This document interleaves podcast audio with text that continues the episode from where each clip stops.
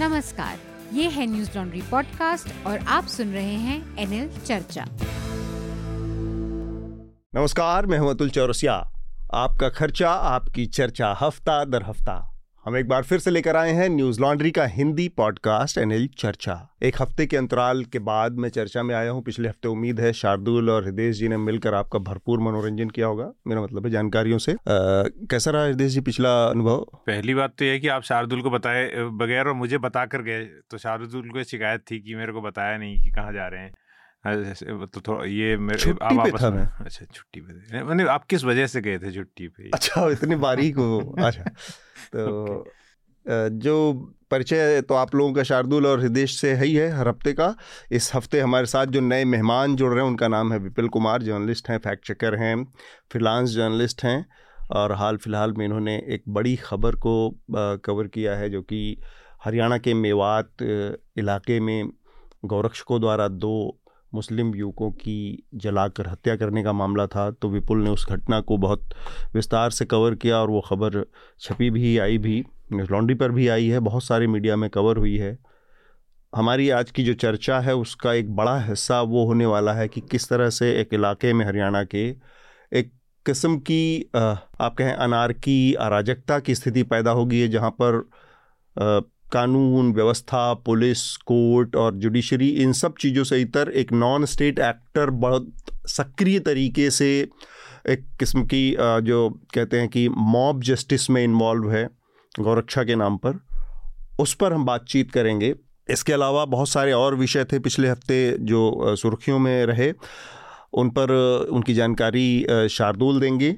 मैं आप लोगों से एक दो और छोटी अपील्स हैं। हमारी नए नल सेना प्रोजेक्ट जो हमारा इस समय चल रहा है जो कि पूरे देश में अलग अलग इलाकों में जिस तरह से आ, अमेरिका जाने का एक सपना अवैध तरीके से अमेरिका जा भेजने का जो एक पूरा नेटवर्क है करोड़ों रुपए की एक अर्थव्यवस्था है और कैसे बड़े से बड़े बड़े लोग उसमें इन्वॉल्व हैं इस पर हमारा अगला एन एल सेना प्रोजेक्ट है जिस पर आप अपना योगदान दे सकते हैं सहयोग दे सकते हैं।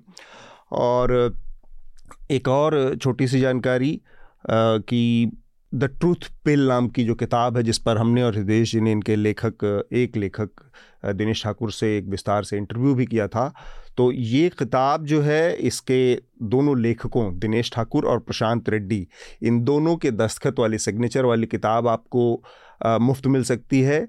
बशर्ते, ये हमारे सब्सक्रिप्शन का एक वो है जिसमें आप मंथली पाँच सब्सक्राइबर, मंथली सब्सक्रिप्शन वाले पाँच सब्सक्राइबर्स को हमारे साथ जोड़िए और ये किताब दिनेश ठाकुर और प्रशांत रेड्डी के दस्तखत वाली किताब आपको मुफ़्त में मिलेगी। तो इस हफ़्ते के हमारे मर्चेंडाइज में ये एक विशेष ऑफ़र है। सुर्खियाँ शार्दुल, एक बार हमारे श्रोताओं को आप बता दें।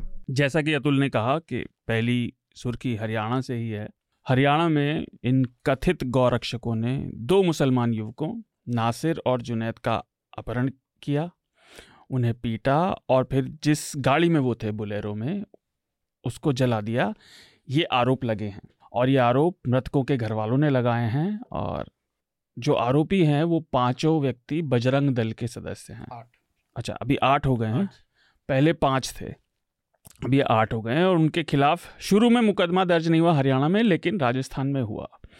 इस मामले में हरियाणा और राजस्थान पुलिस दोनों पर लापरवाही के आरोप लग रहे हैं अलग अलग चीज़ों में और दो दिन पहले हाँ आज शुक्रवार है, हम शुक्रवार को रिकॉर्डिंग कर रहे हैं। दो दिन पहले मोनू माने सर और साथियों के बट खास तौर से मोनू माने सर के पक्ष में हरियाणा में एक महासभा भी हुई, जहाँ पर आरोपियों की तरफदारी के साथ साथ राजस्थान पुलिस को धमकियाँ भी दी गई। एक सुर्खी राजनीतिक हलकों से कल, यानी गुरुवार को 23 फरवरी को कांग्रेस के नेता पवन खेड़ा को असम पुलिस ने दिल्ली एयरपोर्ट पर गिरफ़्तार किया। वो और कांग्रेस नेताओं के साथ पिचासी में कांग्रेस के अधिवेशन में रायपुर जा रहे थे। उनकी गिरफ्तारी इसलिए हुई क्योंकि उन्होंने प्रधानमंत्री मोदी का नाम या तो गलती से या उपहास करते हुए थोड़ा बिगाड़ कर बोला था। उन्हें सुप्रीम कोर्ट से अंतरिम जमानत मिल गई और फिर मुचलके पे वो रिहा हो गए। लेकिन अब मज़ाक उड़ाना भी गलत बात है, खैर। डंकापति कहने पर भी अब हाँ, जेल जा हो सकती है। बिल्कुल अगर हाँ, क्या ही जमानत के लिए कोई आएगा भी नहीं। हाँ, अगली सुर्खी दिल्ली से ही है। इस हफ़्ते केंद्रीय गृह मंत्रालय ने सीबीआई को दिल्ली के उप मुख्यमंत्री मनीष सिसोदिया के खिलाफ मामला चलाने की इजाज़त दे दी। राजनीतिक जासूसी का उन पर इल्ज़ाम लगा और ये काफ़ी दिनों से लग रहा था कि मनीष सिसोदिया पर कुछ होगा। हम्म, इससे पहले इसी महीने दिल्ली के उपराज्यपाल ने सीबीआई के प्रस्ताव को मंजूरी दी थी कि दिल्ली के डिप्टी सीएम पर। विजिलेंस डिपार्टमेंट की एक फीडबैक टीम बनाने के लिए मामला दर्ज किया जाए और उसकी छानबीन की जाए। तो ये मामला अब आगे बढ़ गया है और उन पर गिरफ्तारी का भी है और सभी तो दो केस हो गए सीबीआई के। एक तो वो पहले से ही चल रहा था नई जो लिकर पॉलिसी हाँ। को लेकर उनके खिलाफ चल रहा था एक स्कैम ये का। और ये एक नया और जाँच। तो मनीष सिसोदिया के खिलाफ दो अ, जाँच चलेंगे। ये इन्होंने फीडबैक विंग 2016 में शुरू किया था। हम्म, और राजनीतिक जासूसी का आरोप है उन पर। राजनीतिक सुर्खी एक और रही महाराष्ट्र से। ये हफ़्ता काफ़ी दिन से जो महाराष्ट्र की राजनीति में असमंजस की स्थिति थी शिवसेना के बीच उस पर एक तरफ़ हो गया। चुनाव आयोग ने शिंदे वाले गुट को जो मुख्यमंत्री भी है महाराष्ट्र के उनको असली शिवसेना माना उन्हें पार्टी का चुनाव चिन्ह भी दिया और नाम भी दिया और ये उन्होंने विधायक दल की स्ट्रेंथ को देखते हुए निर्णय लिया उद्धव इसके खिलाफ उच्चतम न्यायालय गए लेकिन सुप्रीम कोर्ट ने 22 तारीख को बुधवार को कम से कम चुनाव आयोग के आदेश पर स्टे लगाने से मना कर दिया हम्म। तो फ़िलहाल शिंदे शिवसेना के मालिक हैं और एक बात और कही जो थोड़ी जानने लायक है कि 2018 में जो शिवसेना का संविधान में बदलाव हुआ था कि सारे अधिकार पार्टी अध्यक्ष के पास रहेंगे तो सुप्रीम कोर्ट ने उसे कहा कि भाई आप इस तरह से संविधान में डिक्टेटर, डिक्टेटोरियल चीज़ें डालकर उसे ये नहीं कह सकते कि ये हमारे संविधान का हिस्सा है। तो इसलिए उन्होंने स्टे लगाने से मना किया चुनाव आयोग के आदेश पर। अगली सुर्खी उत्तर पूर्व से 27 फरवरी को, आज हम 14 को 24 को रिकॉर्ड कर रहे हैं तो सोमवार को आने वाले नागालैंड की 60 सीटों के लिए विधानसभा चुनाव होंगे। मेघालय में भी सोमवार को ही वोटिंग होगी। त्रिपुरा में 16 तारीख को हुई थी और ये सारे नतीजे तीनों राज्यों के 2 मार्च को आएँगे। हम्म, तीन राज्यों में सरकार की बात है और नागालैंड में तो कम से कम ये कयास लगाया जा रहा है कि भाजपा सत्ता में काबिज बनी रह सकती है। एक सुर्खी सरहद पार पाकिस्तान से। पाकिस्तान में मशहूर लेखक और शायद जावेद अख्तर फैज सम्मेलन में हिस्सा लेने के लिए लाहौर गए थे और वहाँ पर जनता से बातचीत गुफ्तगू करते हुए उन्होंने झंडा गाड़ दिया। ये तो मुझे पता नहीं पर पास पाकिस्तान में आतंकवादियों के खुलेआम मौजूद होने और उस पर आपत्ति भी जताई और आलोचना भी की और ये भी बताया कि भारत क्यों अभी भी इसे एक ग्रज की तरह मानता है भारतीय क्यों नाराज़ रहते हैं? वहाँ मौजूद काफ़ी लोगों ने उसमें रजामंदी भी दिखाई तालियाँ भी बजाई। इस इस घटना ने एक बड़ी मेरे अंदर क्यूरियोसिटी पैदा की इस देश में। चाह रहा हूँ थोड़ा सा इस पर सारे लोग अपनी हाँ, हाँ। राय दें। जैसे जावेद अख्तर ने जो बात कही उन्होंने दो बातें कही अपने जो वायरल क्लिप है। एक तो उन्होंने कहा कि भाई हमने तो यहाँ पर मेहदी हसन साहब के और तमाम लोगों के बड़े बड़े कंसर्ट हिंदुस्तान में आयोजित की। हम लोग भी तमाम यहाँ पे सी रिपोर्ट से लेकर और कहाँ कहाँ गुलाम अली साहब के दुनिया भर के कंसर्ट होते रहे लोग आते हैं।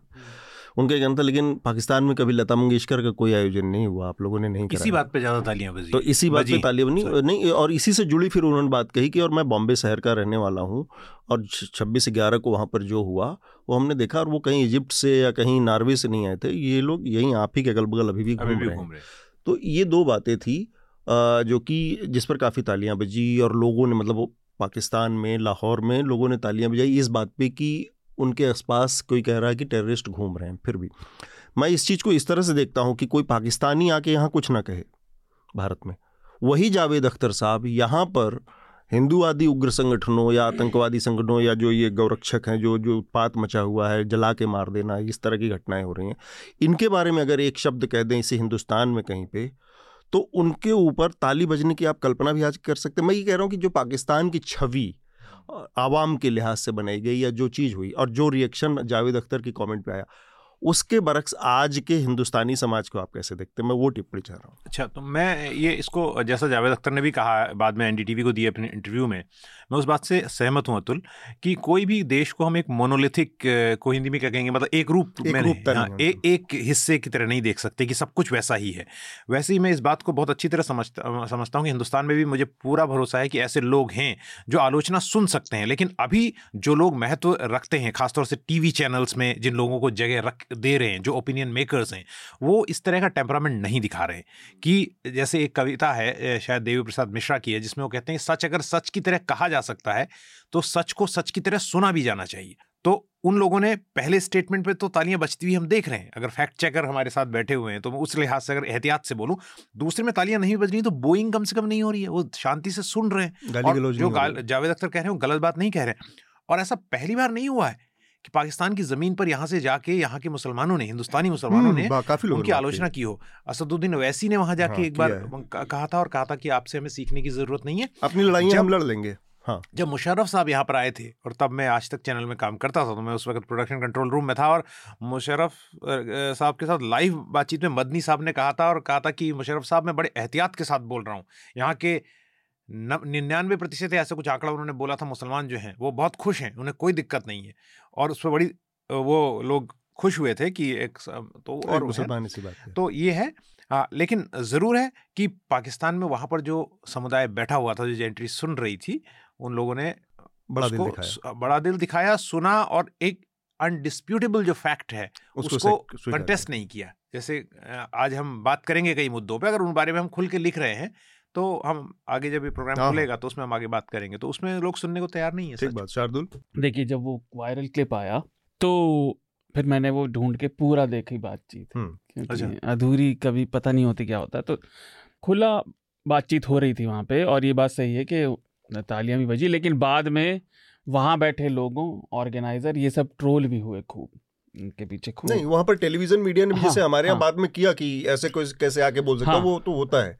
लेकिन एट प्रेजेंट हाँ, वहाँ पर जो लोग थे उन लोगों ने ताली बजाई स्वागत किया। और वो ना भी हुआ लेकिन जिस तरह का माहौल मैं क्योंकि मैं यहाँ पर देख रहा हूँ छोटी हम्म। छोटी बातों पर जैसे आप शाहरुख खान ने जो बयान दिया था या आमिर खान ने जो कहा था कि मेरी बीवी आज के माहौल से डरती है हिंदुस्तान में इन सब चीज़ों को देख के आमिर खान के ने जिस तरह का बैकलैश हुआ हम्म। या नसरुद्दीन शाह को जिस तरह का बैकलैश झेलना पड़ा छोटी छोटी चीज़ों के। लिए उस माहौल से हम हम हमने एक स्टूडियो टाइप बना दिया है कि ये जड़ कोई जड़ देश है पाकिस्तान या एक बहुत ही रेग्रेसिव कोई पिछड़ा हुआ। वो सब ठीक है लेकिन हम कौन सा बड़ी अच्छी जगह पे है जहाँ पर ये मोरल स्टैंडिंग ले सके? मैं उसकी बात करूँ हम अपनी हाँ, बात हाँ, हम विपुल से ही पूछेंगे लेकिन मैं आपकी बात को थोड़ा सा जोड़ रहा हूँ आपकी बात ही से जोड़ के बात कह रहा हूँ कि उस वक्त जब आपने कहा आमिर खान ने कहा था तो मुझे अच्छी तरह याद है जो आमिर खान पे जो हमले हुए उनको लीड कौन कर रहा था? अनुपम खेर साहब ने सबसे पहले ट्वीट किया था। हम्म। और उनके कहने से लोग और इम्बोल्डन हुए। भैया इतना बड़ा कलाकार कह रहा है उनकी हम बिरादरी में जो है।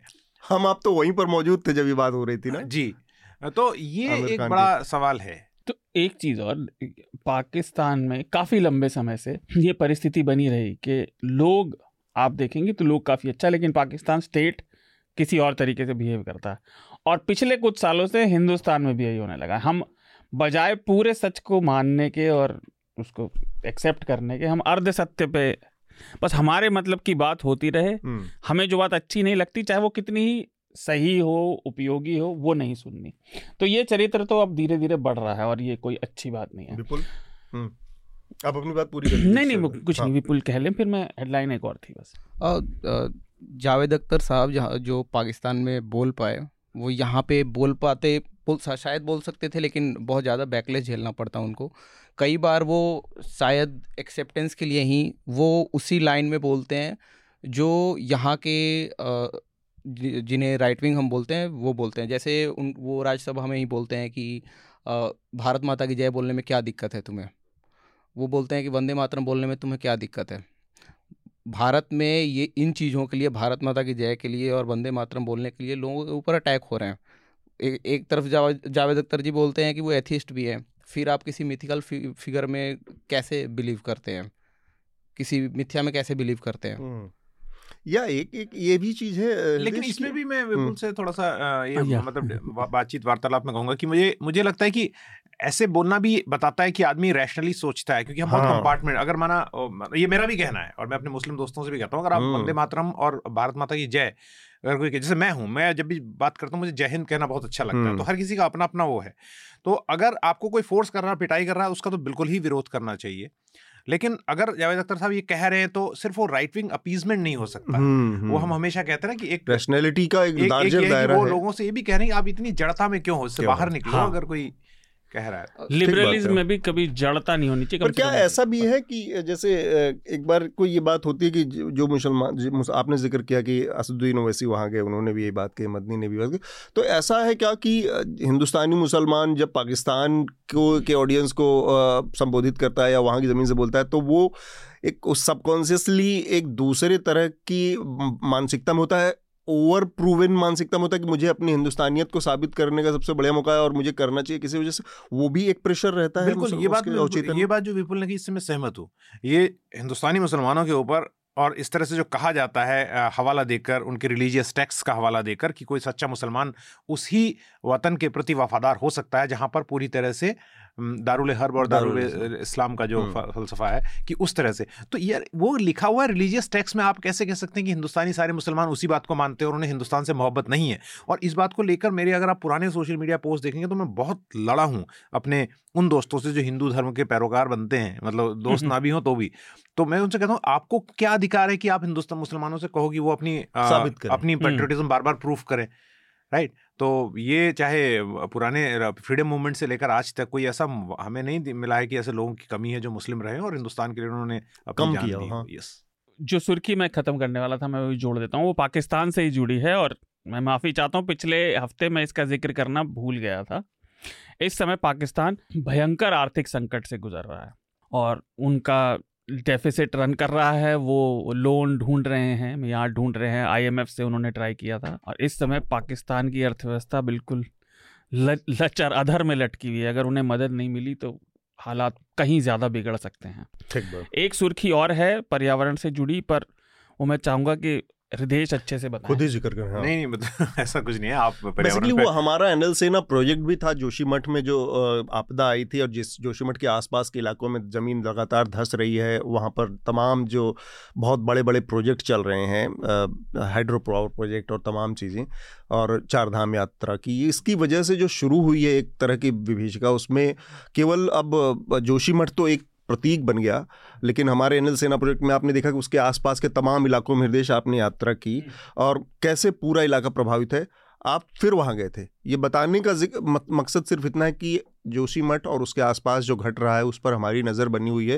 हृदय आप अभी फिर से आए एक महीने के अंदर में जब आप गए तो क्या दिखा? बिल्कुल, शुक्रिया आप लोगों का हौसला अफजाई के लिए। मैं एक बार फिर से लौटा हूँ जोशी मठ का दौरा करके। और हालात जब हमने एनएल सेना प्रोजेक्ट जो किया था और आगे भी हम स्टोरीज पर नज़र रखेंगे, वो हालात और ज़्यादा बहुत ख़राब हुए हैं। उस बारे में हम कोशिश करेंगे कि न्यूज़ लॉन्ड्री पर हम कुछ दिखा सकें, विस्तार से बता सकें। लेकिन अभी हम ये कह सकते हैं कि लोग बहुत ज़्यादा परेशान हैं। जिनके घर थोड़े से झुके हुए थे, वो ज़्यादा झुके हुए हैं। ज़मीन में, रास्तों में बड़े बड़े गड्ढे हो गए हैं और लोगों में पहले ज़्यादा गुस्सा है इस बात का और लोगों ने कहा है। ये रिकॉर्ड पे लोग अब कह रहे हैं कि प्रधानमंत्री को सिर्फ़ मन की बात नहीं करनी चाहिए उन्हें हमारी बात भी करनी चाहिए। ये बहुत उन्होंने लोगों ने कहा परेशान हो गया। लेकिन की बात भी करनी थी। जी बिल्कुल क्योंकि अब उनके लिए जीवन मरण का है और वो ये भी चाह रहे हैं ये सबसे इंपॉर्टेंट बात है कि कन्फ्यूज़न दूर हो। अगर वो कहते हैं सरकार चुप है और सरकार कन्फ्यूज़न फैला रही है अगर सरकार को लगता है कि जोशीमठ जो कि जियोलॉजिस्ट हमारे अगर मैं उम्मीद करूँगा कि हमारे दर्शक जाकर उस स्टोरी को पढ़ें जिसमें अंग्रेज़ी की हेडलाइन बड़ी क्लियरली मुझे याद है इसमें हमने दी थी कि only one way to solve Joshimath crisis remove settlements तो जो जो जियोलॉजिस्ट जाने माने जियोलॉजिस्ट जिनसे दो लोगों से मैंने बात की थी उन्होंने कहा था कि वहाँ से लोगों को हटाइए क्योंकि लोड बेयरिंग कैपेसिटी क्रॉस हो चुकी है। तो अब लोग कह रहे हैं अगर ऐसी स्थिति है सरकार तो हमें नहीं कह रही है। और जहाँ एक्सपर्ट जाते हैं वो कह रहे हैं तो हमें बता दो भैया जो पैसा हमारा थोड़ा बहुत बचा हुआ है जो हमने बच्चों के लिए रखा है यहाँ यहाँ नहीं लगाएँगे मरम्मत अगर हटना है। तो ये है। लेकिन मैं जल्दी से आता हूँ कि शार्दुल ने जिस सुर्खी का बात किया था वो ये कि जैसे state of global affairs report आती है, हवा प्रदूषण को लेकर या लेंसेट की रिपोर्ट आती है उस तरह से एक्स डी आई इनिशिएटिव जो सीरीज़ है उसकी एक रिपोर्ट है जिसमें ये इन लोगों ने 2600 प्रांतों का दुनिया भर में अध्ययन हम्म। किया कि आने वाले 25 साल में 2050 तक उनका क्या क्लाइमेट प्रभावों का असर होगा और उन्होंने आठ क्लाइमेट प्रभावों को लिया जिसमें कि बाढ़ तूफ़ान चक्रवाती तूफ़ान मृदाक्षरण ग्लेशियरों का पिघलना ये सब शामिल है उसके आधार पर उन्होंने जिन पचास प्रांतों को सबसे ज़्यादा संकटग्रस्त या वलरेबल बताया है उनमें 80 फ़ीसद जो है वो चाइना में इंडिया में और अमेरिका में है। हम्म। चाइना और अमेरिका समझा जा सकता है बड़ी इकोनॉमी है इंडिया बहुत इमर्जिंग इकोनॉमी है और इंडिया की तटरेखा जो है पिछहत्तर सौ किलोमीटर है दस हज़ार छोटे बड़े ग्लेशियर हैं तो ये सारी चीज़ें हैं। सबसे ज़्यादा प्रभावित राज्य नौ राज्यों की सूची भी दी है उसमें केरल भी है उसमें यूपी भी है बिहार भी है गुजरात भी है महाराष्ट्र भी है तमिलनाडु भी है असम भी है। तो इन सब राज्यों के समेत उनको सबसे ज़्यादा खतरा है आने एक और हेडलाइन है जो कि इस समय बड़ी चर्चा काफ़ी दिनों से चल रही है, वो है दिल्ली में जो एमसीडी के चुनाव हुए, उसके बाद यहाँ पर मेयर और एग्जीक्यूटिव कमेटी बनाने को लेकर बहुत ज़बरदस्त टकराव चल रहा है आम आदमी पार्टी और भारतीय जनता पार्टी के बीच में। हमारी जो एक दूसरी लार्जर बातचीत होगी दूसरा विषय होगा, उसमें इन तमाम विषयों को हम कोशिश करेंगे कि इस पर, इसको समझें कि चल क्या रहा है, कि पिछले पंद्रह बीस दिनों के अंदर में दिल्ली में जो घटनाएँ हुई हैं उनको समझ के और उस उसके ज़रिए जो राजनीति हो रही है उसको हम आ, समझेंगे। अतुल माफ़ी चाहता हूँ पर एक हेडलाइन और मुझे याद बिल्कुल। एक महीना हिंडनबर्ग की रिपोर्ट को आए हुए हो गया और हम्म। उन्नीस लाख अस्सी हज़ार करोड़ से आठ के आसपास हो गई सात दशमलव कुछ हाँ। सतहत्तर प्रतिशत मार्केट कैप यानी नोशनल नोशनल मार्केट कैप उड़ गई है अडानी ग्रुप की। और अभी तक केंद्र सरकार का इस पर कोई पुख्ता बयान नहीं आया है। और कोई जाँच नहीं कोई महत्वपूर्ण डेवलपमेंट इसमें जो आज के अखबारों में एल हाँ, वाला। कम से कम कि एल आई सी जिसके बारे में ये कह रहे थे हाँ। अभी तक मेरे दोस्त जो मार्केट को जानते हैं ये कल कि आप लोगों को कुछ पता नहीं है एलआईसी को लॉस नहीं हुआ उसका प्रॉफिट कम हुआ है। लेकिन अब एल आई सी की टोटल जो खर्च था वो तीस हज़ार करोड़ था हम्म। उससे भी नीचे करीब जो है हाँ। उनकी कीमत आ चुकी है।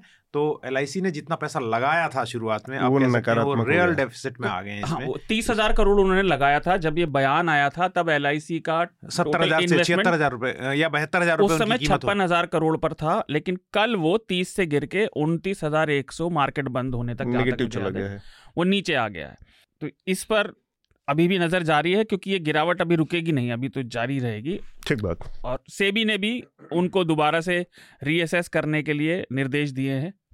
ये इसलिए भी इम्पोर्टेंट ये इसलिए भी महत्वपूर्ण है कि आ, उनका ये कहना था कि हमारा एल के जो मुखिया थे उनका बयान आया था कि हमारा एक्सपोजर एक परसेंट से भी कम है हाँ।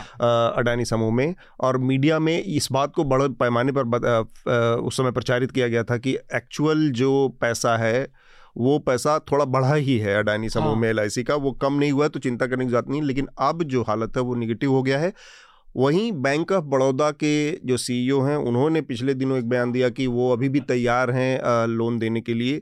तो ये पब्लिक मनी का जो मसला है इसको कोई थोड़ा एक बार हम किसी एक्सपर्ट के ज़रिए समझेंगे कभी किसी चर्चा में कि कैसे इसको हम इससे निपट सकते हैं बच सकते हैं कि सरकारों के हाथ में कितना पावर होना मैं चाहिए पहले भी न्यूज़ लॉन्ड्री में कह चुका हूँ और मैं हमेशा कहता हूँ और मुझे वो लाइन बिल्कुल ऐसी इतनी सच लगती है नॉम चॉम्स्की ने के कोर्ट्स जो हैं हम्म। उन्होंने एक बार कहा था कि in capitalism the loss is loss is public and profit is private तो ये बात हमें एक बार फिर से हाँ। होते हुए देख रही है। देख रही है कि लॉस हो रहा है पब्लिक का प्रॉफिट है प्राइवेट का। यस चलिए तो हम अपनी चर्चा का जो पहला हमारा विषय है वो हरियाणा के मेवात इलाके में जो घटना हुई दुर्भाग्यपूर्ण घटना हुई जिसमें एक बार फिर से तथाकथित अपराधी गौरक्षकों ने एक वारदात को अंजाम दिया है, जिसमें दो युवाओं को जलाकर मार दिया गया। पहले उनके साथ मारपीट की गई और जो उससे जुड़ी जानकारियाँ आ रही हैं, वो बहुत भयावह हैं। इस जानकारी के मुताबिक गौरक्षकों ने सबसे पहले नासिर और जुनैद को पकड़ा, उन्हें पीटा, बुरी तरह से मार पीट कर अधमरा कर दिया। इसके बाद वो उन्हें हरियाणा के एक पुलिस स्टेशन भी ले गए। वहाँ पर पुलिस ने उनको अपने हिरासत में लेने से मना कर दिया। ये कहा जा रहा है कि पुलिस ने उनकी हालत को देखकर अंदाज़ा लगाया कि ये इनकी मौत हो सकती है किसी भी समय और फिर वो कस्टोडियल डेथ का मसला बन जाएगा। तो अपना, और उन्होंने ये कहकर वहाँ से भगा दिया कि ये राजस्थान के रहने वाले हैं, इसलिए इनको राजस्थान ले जाओ। ये दोनों युवक जो थे वो भरतपुर ज़िले के रहने वाले थे राजस्थान के। और इसके बाद गौरक्षकों ने कथित तौर पर उन दोनों युवाओं को हरियाणा के लोहारू गाँव के पास बेल्ट उनकी गाड़ी में आग लगा दिया, जिसमें जलकर इन दोनों की मौत हो गई। हरियाणा राजस्थान पुलिस ने मामले में एफआईआर दर्ज किया। ज़्यादा जानकारी विपुल हमें देंगे। विपुल, पूरी क्रोनोलॉजी थोड़ा सा समझेगी क्या क्या हुई, घटनाक्रम कैसे आगे बढ़ा और अभी की क्या हालात हैं इसमें? तो दो लोग थे जो जिनका मौत हुआ। एक का नाम है नासिर, एक है जुनैद। और नासिर हैं लगभग अट्ठाईस साल के। जुनैद हैं लगभग पैंतीस साल के। नासिर पेशे से ड्राइवर थे।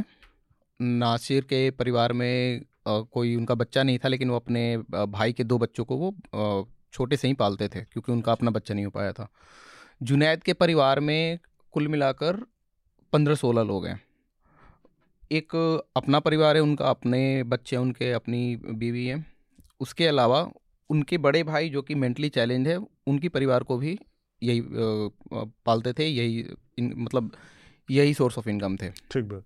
इनके घर के बगल में ही एक दुकान था जो जुनैद ने एक साल पहले खोली थी किराना स्टोर। उसी से इनका घर चलता था। उस दिन ये लोग बाहर निकले थे कि जुनैद को अपने ही घर की एक इनकी बेटी या भतीजी कोई थी जिनका रिश्ता देखने ये जा रहे थे। राजस्थान के पिरुका गाँव से इनको गौरक्षकों ने उठा लिया। ऐसा वहाँ के जो आई विटनेस थे उनका कहना था। और उठाने के बाद इनको कहीं ले जाकर मारपीट किए कथित रूप से मारपीट किए। और उसके बाद ये ये लोग ले गए फिरोजपुर थाना। फिरोजपुर थाना फिरोजपुर झिरका। फिरोजपुर झिरका हरियाणा में है पिरुका राजस्थान में है। वहाँ फिरोजपुर झिरका थाने में पुलिस ने इनको कस्टडी में लेने से मना कर दिया क्योंकि ये बहुत ज़्यादा घायल थे और पुलिस को ये डर था कि इनका कस्टोडियल डेथ हो जाएगा। जो कि फिर पुलिस के ऊपर वो आ जाएगा। तो इनको जाने दिया। अब हुआ ये कि ये अंत में सोलह तारीख को ये पता चलता है सोलह तारीख को सुबह ये पता चलता है कि लोहारू में नासिर और जुनैद एक बोलेरो में पाए गए और इन ये जल कर कंकाल हो गए हैं और बोलेरो जल चुका है।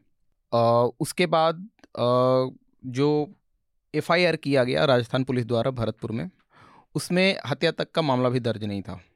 जब आउटरेज हुआ बाद में वहाँ हत्या का मामला दर्ज किया गया और अभी जाँच चल रही है। जाँच में ये है कि एक आरोपी बस पकड़ा गया रिंकू सैनी। हम्म। बाकी आरोपी नहीं पकड़े गए। तो कितने लोगों के खिलाफ एफ़ आई आर है? और आठ लोगों के खिलाफ। आठ लोग। उनमें से एक मोनू मनेसर है। मोनू मानेसर का नाम है क्योंकि कल एक खबर आई कि मोनू मानेसर का नाम नहीं, नहीं है मैंने ये मैं भी ये खबर देखा और पुलिस से कंफर्म किया। पुलिस बोली कि अभी भी मोनू मनेसर आरोपी है और इन्वेस्टिगेशन चल रही है।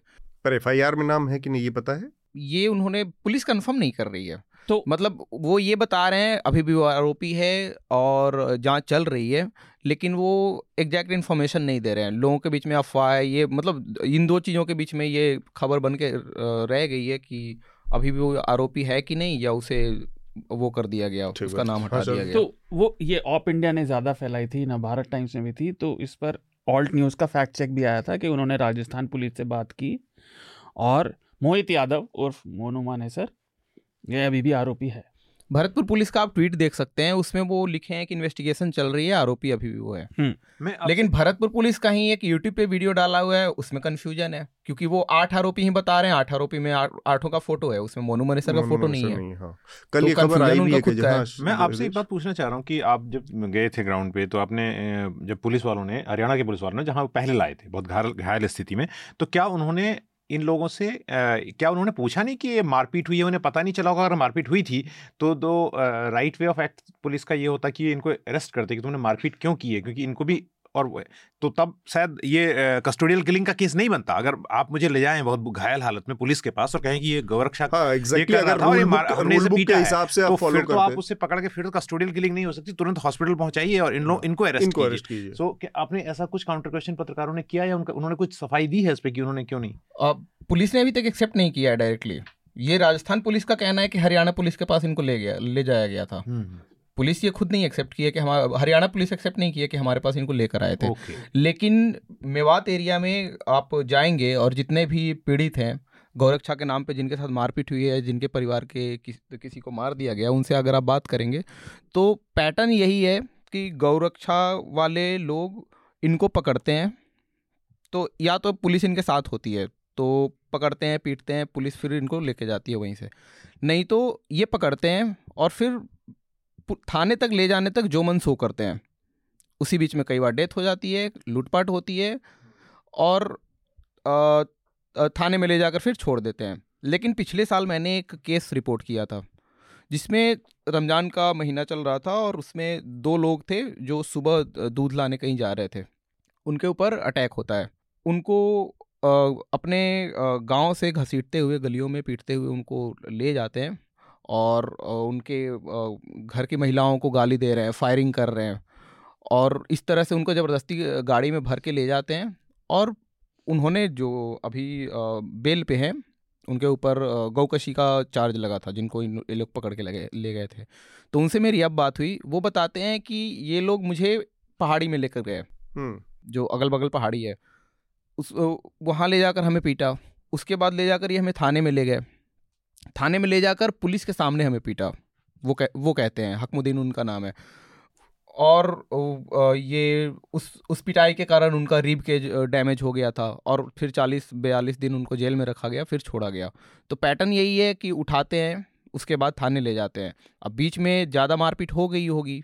ऐसा हो सकता दो है। दो चीज़ें और हैं इसमें विपुल जो मुझे समझना है। एक तो कि क्या इस पूरी वारदात में मैं नासिर जुनैद के हवाले से जानना चाह रहा हूँ कहीं आपको अपनी जाँच पड़ताल में ये कहीं भी कुछ समझ में आया कहीं हिंट लगा कहीं ये समझ में आया कि वास्तव में ये लोग गौ तस्करी या इस तरह के किसी कामकाज से जुड़े थे अतीत में इस समय या उस समय जब पकड़े गए तब कुछ भी इनका लेना देना उससे था? और दूसरी चीज़ एक दूसरी आरोप प्रत्यारोप का दौर शुरू हो गया। उसके बाद हमने देखा कि हरियाणा पुलिस ने कार्रवाई की नहीं की एक लेकिन उसने एक एफआईआर दर्ज कर ली राजस्थान पुलिस के ऊपर कि चालीस पचास पुलिस वाले आए और उन्होंने इनमें से तथाकथित जो आठ में से एक आरोपी है उसकी बीवी उसकी बीवी के साथ इन लोगों ने बदतमीजी किया जो भी किया और उसके साथ मारपीट की तो उस नाम पे उसका मिसकैरेज हो गया जो भी तो पुलिस वालों के खिलाफ। तो एक तरह से इस पर हम हृदय और शार्दुल आपस और भी बात करेंगे कि ये जो एक स्टेट वर्सेस स्टेट का मामला बनाकर इस तरह की चीज़ों को निपटाया जा रहा और कई बार हो चुका है। जैसे आप अगर देखें कि दिल्ली में कुछ एंकर ने जब बदतमीजी की या कुछ गड़बड़ियाँ की तो स्टेट से कहीं पुलिस आई तो पुलिस उनका ढाल बन गई यहाँ पर दिल्ली पुलिस। या पंजाब पुलिस आई थी जब वो तेंजर पाल बग्गा के लिए तो दिल्ली पुलिस ढाल बन गई। तो ये जो स्टेट पुलिस को आपस में एक दूसरे के सामने खड़ा कर दिया गया, ये एक तरह की अनारकी की स्थिति बना, पैदा कर रहा है। उस पर हाँ। मैं मैं मैं हमेशा जब कभी लोग कहते हैं स्टूडेंट्स जर्नलिज्म के स्टूडेंट्स को पढ़ाने के लिए या उनको लेक्चर देने के लिए बुलाते हैं तो मैं कहता हूँ कि पत्रकार का काम क्या होता है और उससे उस बाकी नागरिकों के लिए भी वो लागू होती है कि वो ये समझे कि कॉन्स्टिट्यूशन कैसे काम करता है। इंडिया एक यूनियन ऑफ़ स्टेट्स है। अगर एक स्टेट में एक आदमी के खिलाफ आपराधिक एफआईआर दर्ज हो रही है तो दूसरे राज्य की पुलिस चाहे वो किसी पार्टी की हो की सरकार वहाँ पर हो उसका ये मूल काम दायित्व है। है। मूल काम है कि वो उस इन्वेस्टिगेशन में सहयोग करे। अब पुलिस खुद कहती है कि आप इन्वेस्टिगेशन में सहयोग नहीं कर रहे दूसरे लोगों से। अब जब एक आदमी के खिलाफ हो रहा है चाहे वो गलत केस है झूठा केस है पुलिस का काम केस रजिस्टर करने के बाद फेयर इन्वेस्टिगेशन का है बाकी काम जुडिशरी का है। सो जज के सामने वकीलों और दलील चलेगी और वो तय करेंगे कि क्या है या क्या नहीं है।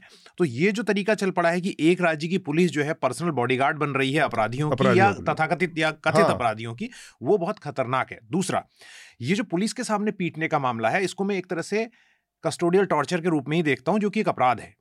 कि पुलिस कैसे किसी आदमी को इवन अपराधी को भी अपने सामने कानून तो ये कहता है कि अगर कितना हार्डकोर क्रिमिनल भी हो अगर उसको पहले कोशिश करो कि उसे ज़िंदा पकड़ा जाए हम्म, और उसके बाद मजिस्ट्रेट के आगे जज के आगे उसे पेश, पेश किया जाए। किया जाए। ये पूरी व्यवस्था में एबरेशन होते हैं अपवाद होते हैं। और जो डिस्टर्ब जोन है वहाँ पर कहती है फौज की ऐसा मौका था कि हमने अंधेरे में गोली चलाई और कोई मर गया वो that can be that is understand वो समझ में आने वाली बात है। हम्म, लेकिन कोई आदमी दिन के उजाले में कुछ लोगों को लाता है और पुलिस के सामने उसकी पिटाई कर रहा है है, फिर। दूसरी जगह घसीट के ले जा रहा है इसका मतलब और इसमें सिर्फ़ हरियाणा पुलिस नहीं है आप मोनू के वीडियो जाकर देखेंगे और एक तो कि वो इतने वायलेंट वीडियोज़ बनाता है गाड़ियाँ चेंज कर रहा है फायरिंग कर रहा है लोगों को निकाल कर फिर पीट रहा है उन वीडियोज़ पे चार मिलियन पाँच मिलियन व्यूज़ हैं। पर पुलिस की कोई कार्रवाई कोई कार्रवाई नहीं है। अच्छा जो- दूसरा ये है कि ये नॉन जो साढ़े चार मिलियन व्यू है एक वीडियो पे उसमें यूपी पुलिस भी है। वो खुद कैप्शन भी लिखा है वो उसमें बातें भी कर रहा है कि आज हमारे साथ उत्तर प्रदेश पुलिस रही और गौ तस्करों पे रेड किया गया। उसमें फायरिंग हो रही है चेजिंग हो रही है। तो सिर्फ़ हरियाणा पुलिस इनके साथ नहीं है। दूसरा ये, शार्दुल, आपसे मैं जानना चाह रहा हूँ, ये जो नॉन स्टेट एक्टर्स के साथ मिलकर काम करने का, की परिपाटी चल पड़ी, जैसे ये सब के सब हैं, इनके बारे में कहा जा रहा है ये सब हरियाणा पुलिस के इन्फॉर्मर के तौर पे भी काम करते हैं, और बतौर इनका एक्ट अपराधी के तौर पर भी है कि किसी को मार पीट के, इससे पहले भी लोगों की मौत हुई है, जैसे बीस दिन पहले नासिर की मौत उसी इलाके में हुई थी, और यही सारे ग्रुप लोग इन्वॉल्व थे। तो अपराधियों को, का जो पुलिस को संरक्षण एक तरह से है कि आप उनको इन्फॉर्मर के तौर पर इस्तेमाल करें लेकिन उनका रिकॉर्ड आपको पता है कि दे आर क्रिमिनल्स उनने, उन्होंने लोगों को पीटा है, लोगों को मारा है, किसी की जान भी ली है उन लोगों ने। और उनके साथ आप काम कर तो ये जो non state non state actors के साथ मिलकर काम करने का जो रिवाज है इस पर मैं इसको मतलब ये कितनी अच्छी, बुरी या होनी चाहिए, नहीं होनी चाहिए मतलब हम सब लोग पता कि इस तरह की चीज़ें कहीं भी किसी भी उसमें नहीं होनी चाहिए, पुलिस पुलिस सिस्टम या लॉ एंड ऑर्डर की सिचुएशन में। फिर भी इसको प्रश्रय दिया जा रहा है। तो हरियाणा पुलिस इस लिहाज से भी बहुत मतलब कहा जाए कि उस पर उसके दायरे में खड़ी होती है, संदेह के दायरे में आती है। मैं कहूँगा हरियाणा प्रशासन ज़्यादा आता है, क्योंकि देखिए, हरियाणा सरकार ने गौरक्षक मंडली बनाई हुई है। उसका नाम कुछ और होगा, पर उन्होंने उसे पहचान दी हुई है। ये लोग जैसा सभी लोग बता रहे हैं, आपने भी ज़िक्र किया, पुलिस के मुखबिर के तौर पर भी काम करते हैं। इन्हें खुली छूट है किसी कथित गौ कशी करने वाले को, गौ तस्कर को पकड़ने की। पहली बात, अगर ये स्टेट की हेल्प भी कर रहे हैं तो क्या कोई कोड ऑफ़ कंडक्ट है जिसकी जिससे एलिजिबल होते हैं? इन्हें रखने का कोई तरीका है? भाई, अगर ये स्टेट का एक वन स्टेप रिमूव अगर हिस्सा भी बन रहे हैं है ना एक हाथ दूर से। तो इनके काम करने के कोई तरीके निश्चित हैं कि क्या कर सकते हैं क्या नहीं? गाइडलाइंस कुछ? कुछ नहीं है। दूसरा योग्यता क्या है इनके होने की? अभी जैसे विपुल ने बताया कि अपराधी बेरोजगार? नहीं वो तो एक अलग बात है बट केवल एक संगठन जो यहाँ पे बजरंग दल है बजरंग दल का हिस्सा होने से तो आप नहीं हो सकते बस। अब तीसरी चीज़ पुलिस क्या इन्हें नहीं पकड़ सकती? बिल्कुल पकड़ सकती है लेकिन क्योंकि इन्हें संरक्षण प्राप्त है, सत्ता से, इसीलिए वो नहीं कर रही।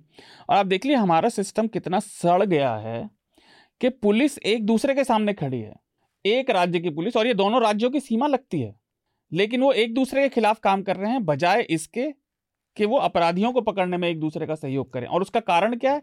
क्योंकि राजस्थान में इस समय कांग्रेस की सरकार आप इसे तभी पलट दीजिए तो या तो दोनों निष्क्रिय हो जाएँगे, या ये दोनों या फिर सक्रिय हो जाएँगे। दोनों पुलिस साथ काम करके इन्हें तुरंत पकड़ लेगी। मैं एक चीज़ और ला रहा था जो आपने उठाया कि क्या जो विक्टिम है उन पर कोई इस तरह का गौ तस्करी का इल्ज़ाम था। मेरे ख्याल से एक एक पर मुझे नाम नहीं याद किस पर चार पाँच थे लेकिन जुनैद पे था। ये मतलब बहुत ही नम्रता से ये स्ट्रॉमैन आर्ग्यूमेंट लगता है। अगर उसके ऊपर आरोप हैं भी तो ये लोग कौन होते हैं उसे पकड़ने वाले और मारने वाले? अगर किसी के ऊपर कोई आपराधिक आरोप भी है तो पहली बात ये ब्लैक एंड व्हाइट तो नहीं हो सकता कि आप मार देंगे। भाई गाय एक बोवाइन क्रीचर है आप उस, नहीं उस उस कानून के तहत मृत्युदंड का प्रावधान भी नहीं है अगर मैं, मैं वो तो कह रहा हूँ कि अगर आप पाँच साल आप पाँच साल जज के लिए जेल है आपके लिए? ये तो कह रहे हैं कोई भी कानून नहीं तोड़ा जाना चाहिए। मैं तो कानून के अंदर एक अधिकतम मैं यही कह रहा था कि सिर्फ़ इस अपराध के अंदर जो कानून में सजा का प्रावधान है वो तो छोड़ ही दीजिए। यहाँ तो कानून इन्वॉल्व ही नहीं हो रहा। प्रशासन में न्याय व्यवस्था की मदद करने वाले पूरी सेंटेंसिंग बहुत ज़्यादा करे दे रहे हैं जो अभी तक आरोप है और लगातार।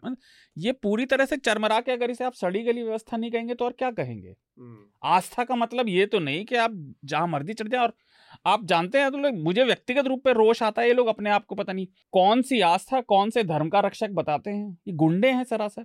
मैं एक बात कहना चाहता हूँ इससे पहले कि विपुल से भी हम इस पर पूछेंगे। वो बात मैं ये कहना चाह रहा हूँ कि ये पुलिस की मदद के लिए लोगों को रखना जिन लोगों को अगर क्रिमिनल प्रोसीजर पुलिस कैसे ऑपरेट करती है एस पी ओ जो है स्पेशल पुलिस ऑफिसर वो हर कोई तैनात करता है। दिल्ली में भी होते हैं छत्तीसगढ़ में भी होते हैं झारखंड में भी होते हैं हर जगह। उनका काम होता है पुलिस को सूचना देना। सूचना हाँ। देना। वो बीट कांस्टेबल की और पुलिस अफसरों की मदद करते पुलिस वाले उनका अपने जेब से देते हैं या उसके लिए कोई फंड हो या कुछ हो मदद करते हैं। उसको समझा जा सकता है। वो पुलिस का कानून व्यवस्था को बनाए रखने का एक तरीका है। है? उसके लिए वो चाहे कहें हमारे पास हालाँकि मैं मानता नहीं उससे कि हमारे पास लोगों की कमी है। और तो इसलिए वो लोग रखते हैं वो मुख मुखबिर कहते हैं। जो जितनी जगह ज़्यादा लड़ाइयाँ बैटल लाइन्स गहरी होती हैं वहाँ मुखबिरों की संख्या और उनकी डबल डबल क्रॉस भी करते हैं मुखबिर कई बार। हम्म। ठीक है? ये बड़ा एक किसी क्राइम फिक्शन का प्लॉट हो सकता है। लेकिन मैं दूसरी बात कह रहा हूँ स्टेट एक्टर्स को इतनी छूट देना और state actor actors social media की मदद से अपने अपराध को डॉक्यूमेंट करते हैं और उसको फ्लॉन्ट करते हैं यानी क्या कहेंगे उसको दिखाते हैं बड़े non state actor non state actor non state actors अपने अपराध को डॉक्यूमेंट करते हैं और उसको बड़ी ही बेशर्मी से और गर्व के साथ दिखाते, दिखाते हैं। हाँ।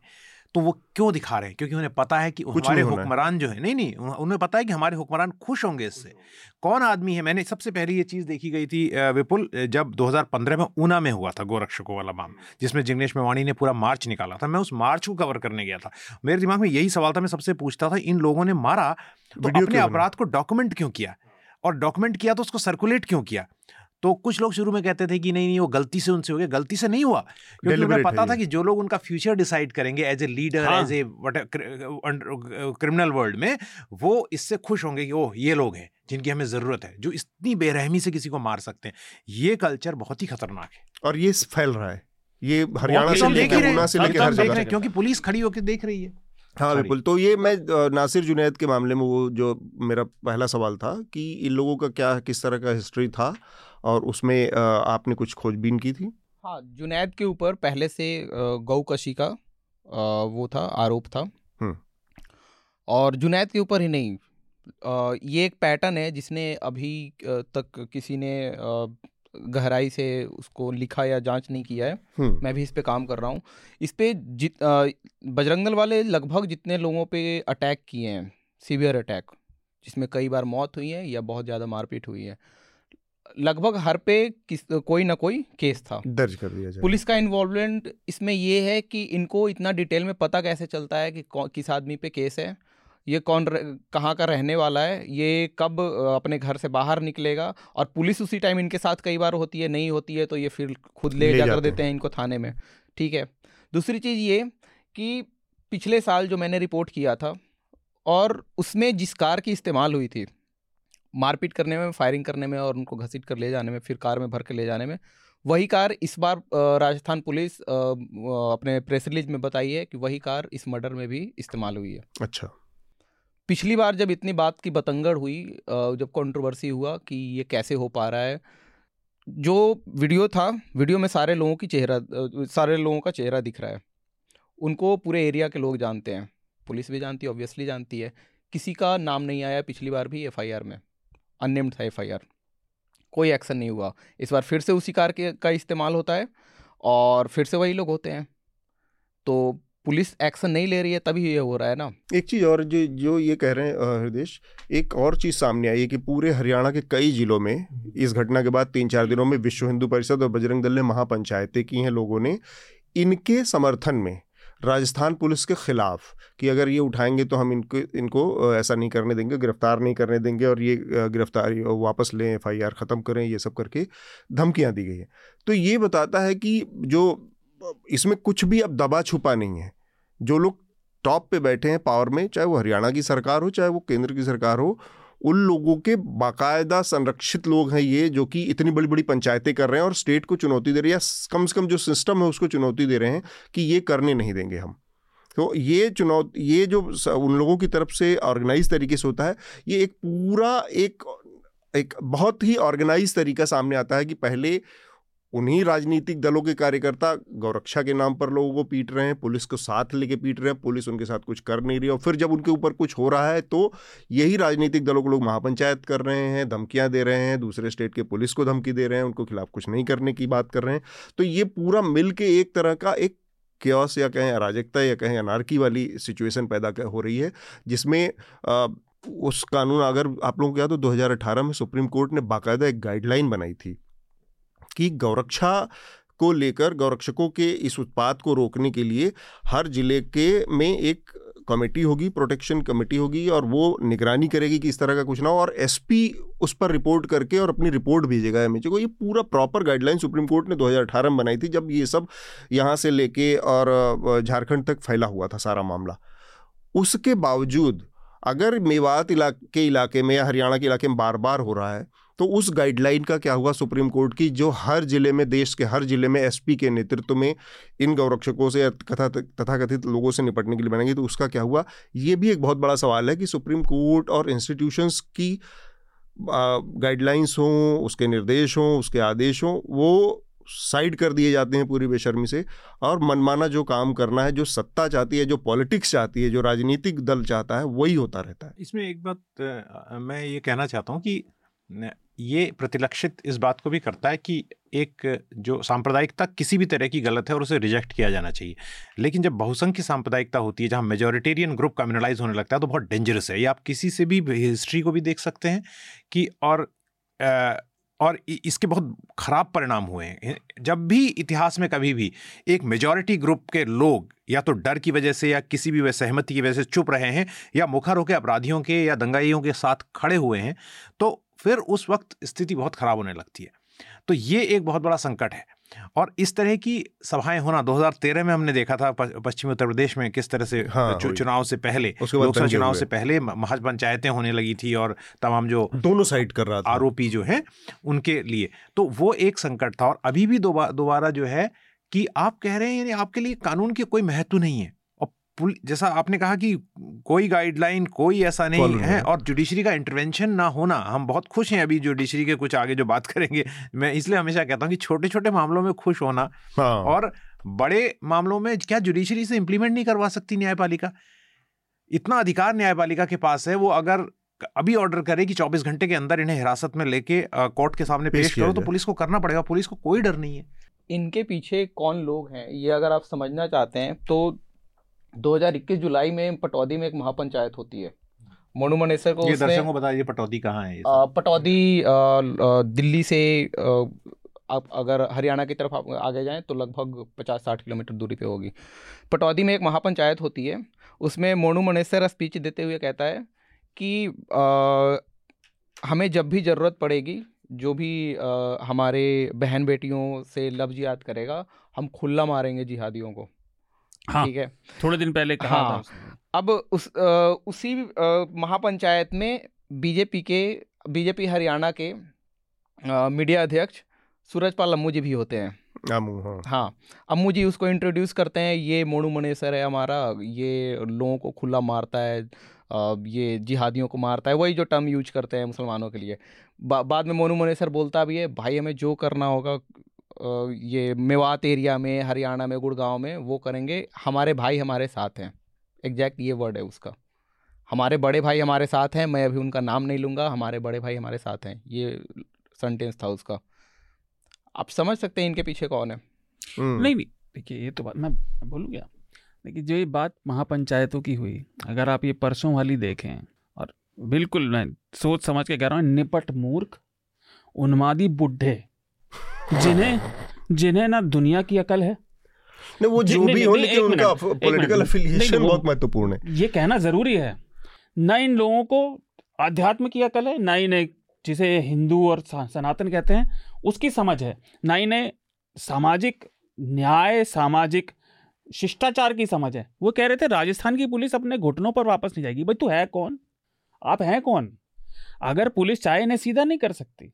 लेकिन ये ये शह मिली हुई है। और देखिए दुख की बात है कि जो शिकायतें लोगों को दशकों से पाकिस्तान से रही ये उसे मिरर कर रहे हैं बजाय दूसरे की गलती से सीखने के। भाई क्या मेवात हिंदुस्तान में नहीं है? वहाँ हिंदुस्तान के कानून नहीं लागू होते ये पूरे एरिया ये हैं कौन? ये किस अथॉरिटी से ये कह रहे हैं कि हम ऐसा नहीं होने देंगे? ये खूसट बुढ़े हैं। हाँ खूसट तो हैं पर खूसट तो कम रह जाते हैं। उन्मादी हैं। आप देखिए जो इससे पहले मैं उसका ज़िक्र करने वाला था, जिसका भी विपुल ने ज़िक्र किया, जिस चीज़ को तथ्यात्मक रूप से डिबंक किया जा चुका है लव जिहाद को, उस पर कह रहे हैं कि हम मार देंगे, मार रहे हैं। और वो व्यक्ति लगातार अपनी राजनीतिक कद की सीमा इसमें एक और बड़ी भूमिका जो आप कह रहे हैं मीडिया की बड़ी भूमिका है। मीडिया कैसे इन सारी इस फर्जी तथ्यों को झूठ को फैलाता है? जैसे लव जिहाद एकदम एकदम हवा हवाई बकवास चीज़ है लेकिन मीडिया अपने उसमें पूरी विश्वसनीयता और क्रेडिबिलिटी के साथ इस्तेमाल करता है खासकर प्रिंट मीडिया कि लव जिहाद के चक्कर में ये जो जोड़ा पकड़ा गया या युवक पकड़ा गया लव जिहाद करता हुआ है ना? ये चीज़ इतनी क्रेडिबिलिटी के साथ मीडिया इस्तेमाल करता है आज की तारीख में कि लोगों के जहन में ये बात बैठ गई कि लव जिहाद वास्तव में कोई टेक्निकल टर्म सही बात है या ऐसा कुछ है जिसके खिलाफ कार्रवाई पुलिस कर सकती है? ए, एक छोटी सी चीज़ मैं जो कह रहा था आस्था की ज़िम्मेदारी है कम से कम और जो लोग नहीं करते जो भी आस्था जिस भी तरह का बिलीफ या विश्वास समय के साथ प्रगति नहीं करता बदलता नहीं उसको बदलने के लिए कहा जाता है सब तरफ़ से। हम्म। ये गाय को लेकर एक आस्था ठीक है आपकी हो सकती है किसी वजहों से थी क्योंकि उस समय और चीज़ें नहीं थी। इसे बदल दीजिए भाई। हिंदुस्तान में थ्री हंड्रेड थर्टी मिलियन से ज़्यादा कैटल है। किस किसकी पूजा करोगे?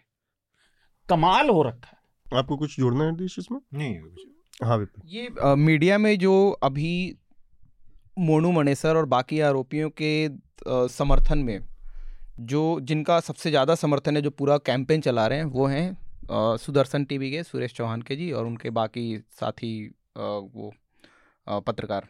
इंटरेस्टिंग चीज़ ये है कि उनका समर्थन ये एक तरफा नहीं है। म्यूचुअल है काफ़ी।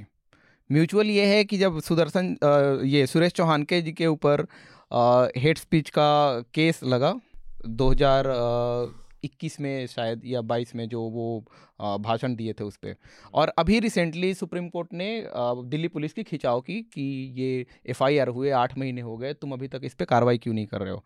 जिसके बाद वो डर गए। सुरेश चौहान के जी। उसके बाद उन्होंने जंतर मंतर पे तो उनके ऊपर हेट स्पीच का केस था। और बाद में सुप्रीम कोर्ट ने दिल्ली पुलिस का खिंचाव किया कि ये आठ नौ महीने हो गए, अभी तक आपने कार्रवाई नहीं की है इस पर उसके बाद वो डर गए। वो उन्होंने बोला कि हमारा चैनल बंद करना चाहते हैं, हमें गिरफ़्तार करना चाहते हैं, और उन्होंने एक जंतर मंतर पे भव्य वो की वो किया, सभा किया। उसके बाद राइट विंग के कई और इन्फ्लुएंसर्स उनके सपोर्ट में आए जो एक और इन्फ्लुएंसर था जिसको सुदर्शन टीवी अच्छा अच्छे से दिखा रही थी वो था मोनू मनेसर जंतर मंतर पे इन्होंने रैली निकाली। हम्म। जन उसके बाद कई राइट विंग के इन्फ्लुएंसर्स इनके समर्थन में आए ऐसा सुदर्शन टीवी ने रिपोर्ट किया। एक व्यक्ति जिसको ये प्रोमिनेंटली दिखा रहे थे कि अ, अ, ये बहुत इज्जतदार व्यक्ति है। देखो इनो इसने भी अ, हमारे समर्थन में रैली निकाली है। वो था मोनू मनेसर। मोनू मनेसर रैली निकालता है उसमें सुरेश चौहान के जी के जयकारे लगाता है। हम उनके समर्थन में ऐसे नारे लगाता है। अब जब मोनू मनेसर को ज़रूरत पड़ी है तो सुरेश चौहान के जी भी पे बैक कर रहे हैं। नहीं तो यहीं हम्म। पर जो है एक लाइन मीडिया के लिए कह के मैं एक हम्म। जुडिशरी से हम अपील कहें या एंग्विश कहें जो अपनी बताएँगे कि मुझे अच्छी तरह याद है टीवी में एक ज़माने में आज से दस पंद्रह साल पहले अतुल ऐसी स्टोरीज होती थी और आपको याद, आपको भी याद होगा कि अगर कोई आदमी, कोई महिला से बदतमीजी करे या इस तरह की घटना करे, जैसा लुम्पन एटीट्यूड अभी चल रहा है तो उसका जो भी वीडियो अवेलेबल होता था शार्दुल टीवी पे हमको सिखाया जाता था और हम अपने जूनियर्स को बताते थे, हमारे सीनियर्स हमें बताते थे कि उस वीडियो को रन करो, एक वीडियो पैकेज बनाओ और उसमें जहाँ पर ये आदमी दिख रहा है, जितना भी दिख रहा है फ्रीज करो, लिखो हु इज़ ही कौन है ये? ये क्यों नहीं पकड़ा गया? ये शायद यहाँ रहता तो मीडिया का ये रोल होता था हम्म। जैसे जो रोल अभी इनके वो कर रहे हैं कि मीडिया प्रेशर बनाता था कि भैया कम से कम कानूनी कार्रवाई हो। कानून तो आप इन्फ्लुएंस नहीं कर रहे हैं प्रोसेस को। लेकिन आप एक रिपोर्टिंग कर रहे हैं जिससे कि लोगों में डर हो कि मीडिया एक है का मीडिया वाले आगे मीडिया वाले आगे कहते थे लोग। अब मीडिया वाले के आगे तो के हिस्सा आगे बन गया। मीडिया वाले आने से कमज़ोर आदमी डरता है। मीडिया वाले ना आ जाए क्योंकि वो और फ्लेम करेंगे। एक इंटरेस्टिंग चीज़ ये है कि आप ग्राउंड पे जाएँगे ना अब कहीं भी तो आपसे लोग पूछते हैं नाम पूछते हैं। हम्म, वो गूगल करते हैं आपका कंटेंट देखते हैं। और बड़ा मज़ेदार चीज़ ये की है कि नासिर जिसका जिसकी मौत हुई उसके भाई हैं एक उनका नाम है जाबिर।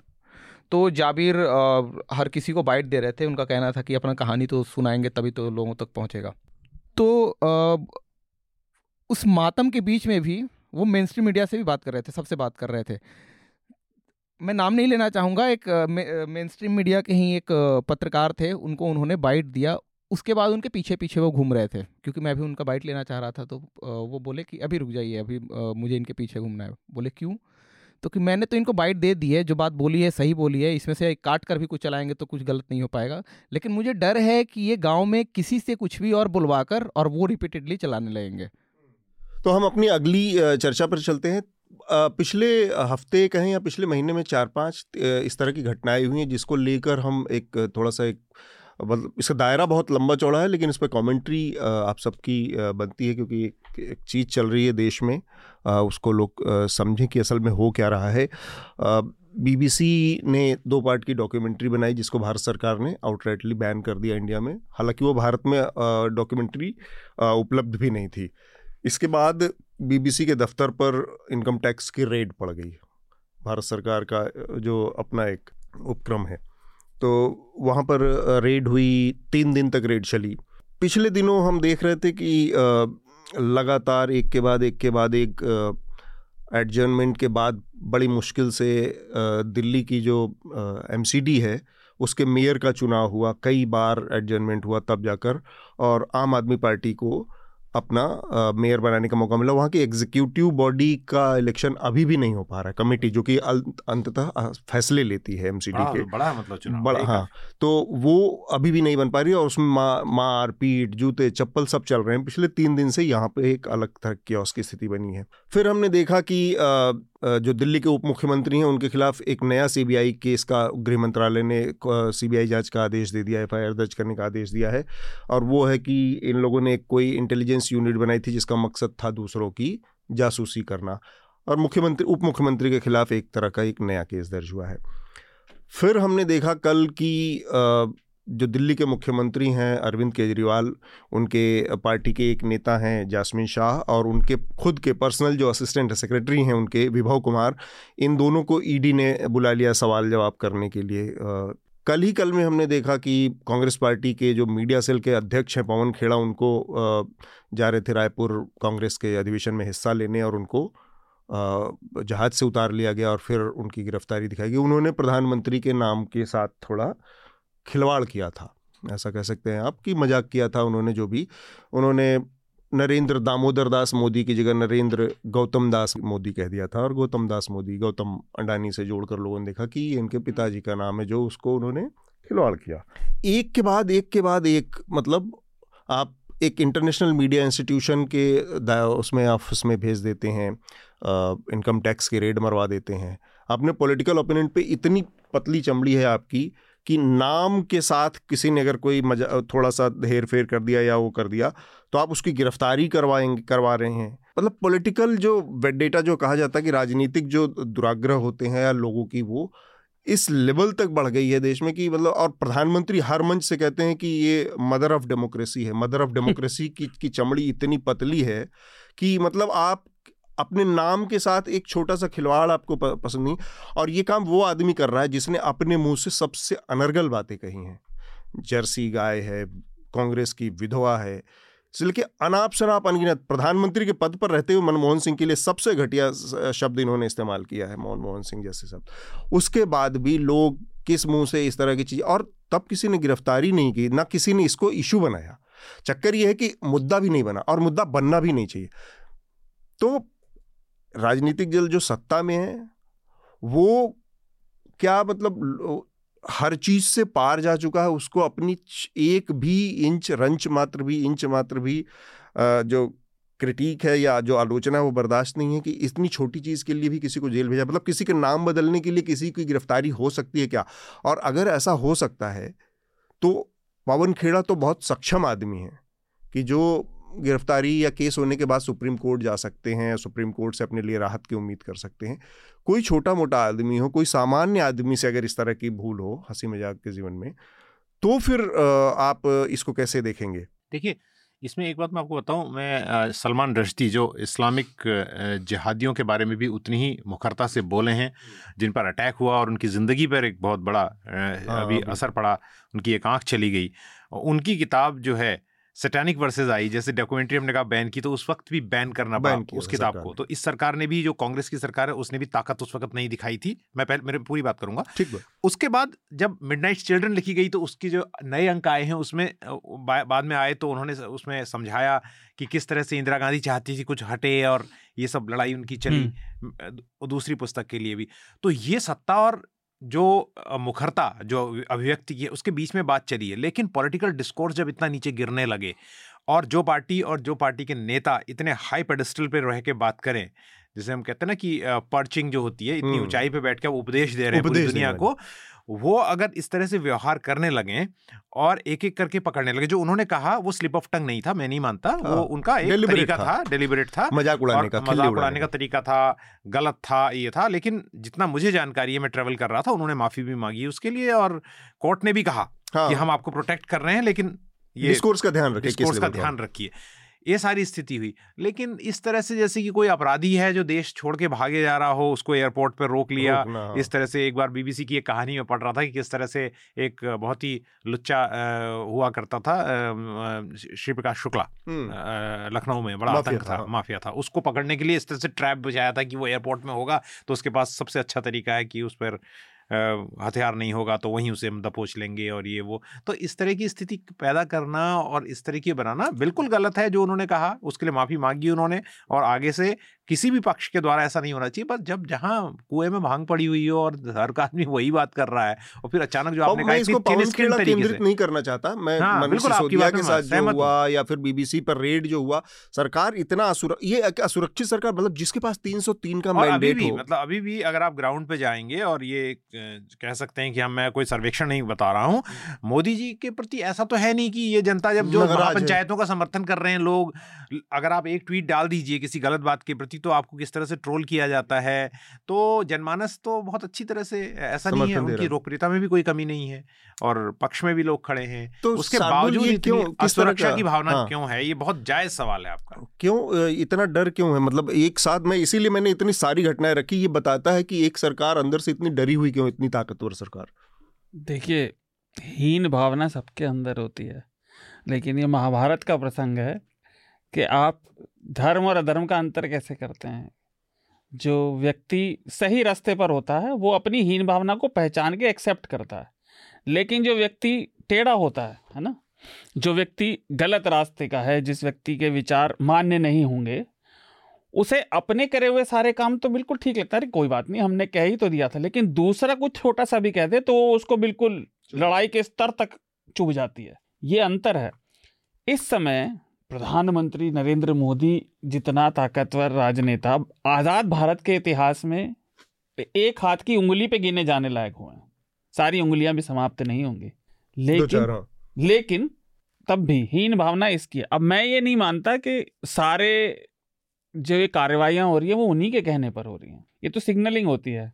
एक बात थोड़ा देसी तरीके से कही जाती है कि चमचा और उन्मादी फैनाटिक नया नया जितना होता है ना, वो उतना ही ज़्यादा उछलता है। तो आप देखिए, असम में हेमंत बिस्वा शर्मा लगे हुए हैं वो अपने हम्म, नंबर बढ़ा रहे हैं उन्होंने क्या चुनाव के दौरान सॉरी आपको रोक रहा हूँ नहीं, नहीं। साहब, जो चुनाव के दौरान उन्होंने क्या भाषा का इस्तेमाल राहुल गांधी के लिए और उनकी क्या क्या बातें की उनकी जो उनके पिता के लिए जो इस्तेमाल किया था हाँ है ना कि वो किसकी औलाद हैं और इस तरह की भाषा जो कि कहीं भी नहीं जा सकती हम्म। तो वो उस राज्य का सूबे का मुख्यमंत्री जो है वो- कर रहा है। हाँ। और मज़े की बात यह है कि ये लोग कथित तौर पर मैं एयर कोर्ट्स के साथ हमेशा कहता हूँ कि हिंदू धर्म और इस सब की बचाव बचाव और रक्षा करने का दावा करते हैं, जहाँ आचरण सबसे ज़रूरी चीज़ है। आपकी शिक्षा भी बेमानी है, अगर आपको तमीज से पेश आना भी नहीं आता तो। तो ये भाव है, जो आपने बात कही कि सरकार ऐसा कर क्यों रही है तो देखिए, सरकार प्रोजेक्शन लाती है। प्रोजेक्शन करती रही है वो अपनी डोमेस्टिक कॉन्स्टिट्युएंसी को और एनआरआई को भी, कि हमारा नाम दुनिया में भी बढ़ रहा है और हम बहुत प्रगति कर रहे हैं। लेकिन इस समय हमारी अर्थव्यवस्था बहुत मतलब मंदी पे जाने की कगार में है। महँगाई घट नहीं रही लगातार बढ़ रही है। अंदाज़ा था घटेगी आपने दो हफ़्ते पहले कहा था लेकिन फिर इन्फ्लेशन रेट बढ़ गया रिटेल का। तो जवाब क्या है? जवाब यही है कि आप उसको भटकाइए हम्म। आप इस तरह के मामलों में उलझाइए। जेब में लगातार खाने पीने की चीज़ों और ये इस साल तक घटने की ही आ, कगार पे है। एक इससे इससे जुड़ी हुई बात नहीं है लेकिन बहुत ज़रूरी है नवंबर 2016 में जो फॉरेन इन्वेस्टमेंट ने स्टॉक के मतलब डेरिवेटिव्स पे जो शॉर्ट ऑप्शन ले रखे थे डिमोनेटाइजेशन के टाइम पे उसके बाद से सबसे हाई हैं इस समय नहीं और जो आर्थिक भाषा हम बहुत सरलीकृत कर देते हैं जब वो कहते हैं कि इन्फ्लेशन कम हो रहा है इसका मतलब महँगाई कम नहीं हो रही महँगाई बढ़ने की रफ्तार कम हुई है अगर कहीं हाँ। पर होता भी है। सो ठीक है आप कुछ कहना चाह रहे हैं विपुल? जी आ, मुझे लगता है कि बीबीसी के ऊपर सर्वे करवाना या पवन खेड़ा जी को अरेस्ट करना मुझे लगता है ये उनको डराने के लिए नहीं है वो सक्षम है। बीबीसी अपनी लड़ाई लड़ लेगी। बिल्कुल। पवन खेड़ा जी अपनी लड़ाई लड़ लेंगे। ये उनको डराने के लिए है जो सक्षम नहीं है। वैसे पत्रकार जो हम्म, अपने कैपेसिटी में अपने कैपेसिटी में रिपोर्ट करते हैं जिनकी ना कोई फाइनेंशियल वो है किसी ऑर्गेनाइजेशन से बैकिंग है ना उनको कोई लीगल बैकिंग है ये उनको डराने के लिए है। जिस अराजकता ये बात बिल्कुल ठीक विपुल की है कि बहुत सारे लोगों को मैसेज दिया जाता है। मैसेज दिया और ये मैसेज केवल उन लोगों को नहीं है एक तो डराने के लिए मैसेज है जो दो चार दस बीस एक दो परसेंट लोग हैं जो कि विरोधी हैं वैचारिक रूप से और इन्फ्लुएंसर्स कहें या कोई उनकी बात सुनी जाती है। और दूसरा ये कि एक लार्जर ऑडियंस है जो उनका वोटर बेस है उसके अंदर भी मैसेज शायद जाता है उसको भी ये पसंद आता है कि हमारे लीडर ने ऐसी तैसी कर दी इनके लोगों की। तो एक ये भी शायद ये हो जो अनारकी का ज़िक्र हमने किया तो लगातार कि कैसे हरियाणा के मेवात इलाके में कि नॉन स्टेट एक्टर्स पुलिस के साथ मिलके जिस तरह का है और फिर सुप्रीम कोर्ट की गाइडलाइन इन तमाम चीज़ों को लेकर और कैसे स्टेट की पुलिस स्टेट वर्सेस स्टेट कर दिया जा रहा है बार बार मामला। तीन चार पाँच दसियों वाकई हो चुके जब इनके खिलाफ उस स्टेट की पुलिस को खड़ा किया इस पुलिस को। मेरे दिमाग में एक चीज़ आ रही है कि हमारे सामने एक पॉलिटिक्स का सबसे जो कहें कि गूढ़ सबसे विस्तृत और सबसे एक्सप्लेन्ड जो हिंदुस्तानी माइथोलॉजी या कहें या कि उसमें उपलब्ध किताब है वो है महाभारत। और महाभारत जिस तरह से पॉलिटिक्स को एक्सप्लेन करती है उस पॉलिटिक्स के नज़रिए से अगर हम देखें तो हमारे पास एक चीज़ है कि आदर्शवादी होना और नीति की बात करना, न्याय की बात करना, धर्म की बात करना तो ये तो हो गया जो हमें संविधान सिखाता है। या जो भगवान का संदेश था, वो जो कुरुक्षेत्र के मैदान में खड़े होकर उन्होंने समझाया। लेकिन इसके साथ ही जो बहुत महत्वपूर्ण बातें कही गई और जो एक्चुअली में की गई, वो तमाम चीज़ें नीति विरुद्ध थी। चाहे वो अश्वत्थामा की मौत चाहे कर्ण को और चाहे कर्ण की हम्म। मौत हो चाहे अभिमन्यु की मौत हो चाहे जो द्रोणाचार्य को चाहे द्रोणाचार्य की मौत हो जो चीज़ें एक्चुअल प्ले की गई वो सब नीति विरुद्ध थी और जिसको व्यावहारिकता का जामा पहनाया गया उसी धर्म ग्रंथ उसी माइथोलॉजी में। तो मेरा ये कहना कि इस तरह से अगर स्टेट वर्सेस स्टेट हो गया हो रहा है तो भारतीय जनता पार्टी के पास सात आठ ही स्टेट हैं और बाकी स्टेट भी अगर इस तरह से पुलिस वर्सेस पुलिस खेलने लगे तो पूरे देश में फेडरलिज्म की बैंड बच जाएगी, ऐसी तैसी हो जाएगी। और भारतीय जनता पार्टी जिस दिशा में बढ़ रही, बहुत संभव है कि एक टाइम पर आकर आप चीज़ को वहाँ पर पहुँचा दें कि केवल स्टेट की पुलिस ही एक दूसरे को वो चेस कर रही है। तो ये बड़ी बुरी, बहुत दुखद और बहुत चिंताजनक स्थिति है, जिससे केंद्र में बैठी हुई सरकार मतलब केवल अपने उस पॉलिटिकल हित के लिए इस्तेमाल मतलब नज़रअंदाज कर रही है क्योंकि उसे सत्ता में एन के इन प्रकार जिस भी तरह से बने रहना है तो उस लिहाज से मतलब कोई अच्छी परिपाटी की हम उम्मीद नहीं करते लेकिन स्वस्थ परंपरा भी नहीं है कि आप लगातार पुलिस का इस्तेमाल इस तरह से कर रहे हैं पुलिस को आपने पॉलिटिकल मिलिशिया बना दिया है स्टेट. के मेरे ख्याल से इस पर काफ़ी अगर आप लोगों की कोई आखिरी टिप्पणी हो, वो लेकर और फिर हम रिकमेंडेशन की प्रक्रिया में जाएँगे। मुझे लगता है कि आपने काफ़ी विस्तार से और काफ़ी सही से चीज़ों को बताया और ये बात बहुत ज़रूरी है कि पुलिस एक एक एक ऑर्गन है एग्जीक्यूटिव का हिस्सा है। उसको एग्जीक्यूटिव का हिस्सा ही रहा जाए पॉलिटिकल टूल नहीं बनना चाहिए। और ये इस बात के लिए पुलिस के लोगों को भी कभी ना कभी खड़ा होना पड़ेगा। हाँ। क्योंकि हम जब बात करते हैं मैं हमेशा पिछले प्रोग्राम में भी शार्दुल और मैंने बात कही थी कि जो पब्लिक सर्वेंट है उसका तर्जुमा सरकारी नौकर नहीं है। हाँ। वो जन वो ओथ कॉन्स्टिट्यूशन की लेते हैं। हाँ।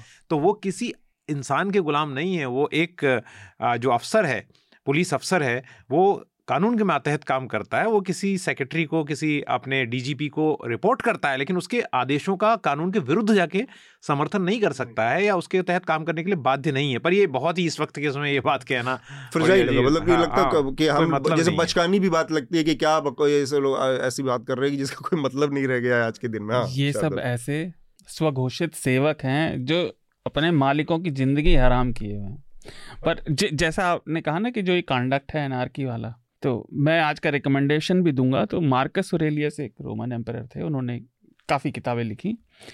तो चीज़ की फितरत को अगर आप पहचाने अपने आप जो वो हम्म। सही में कर रही है जो वो जो आवरण अपनी फितरत को पहना रही है तरह तरह के वो नहीं। हम्म, फितरत उनकी सिर्फ़ अपना चलाने की है।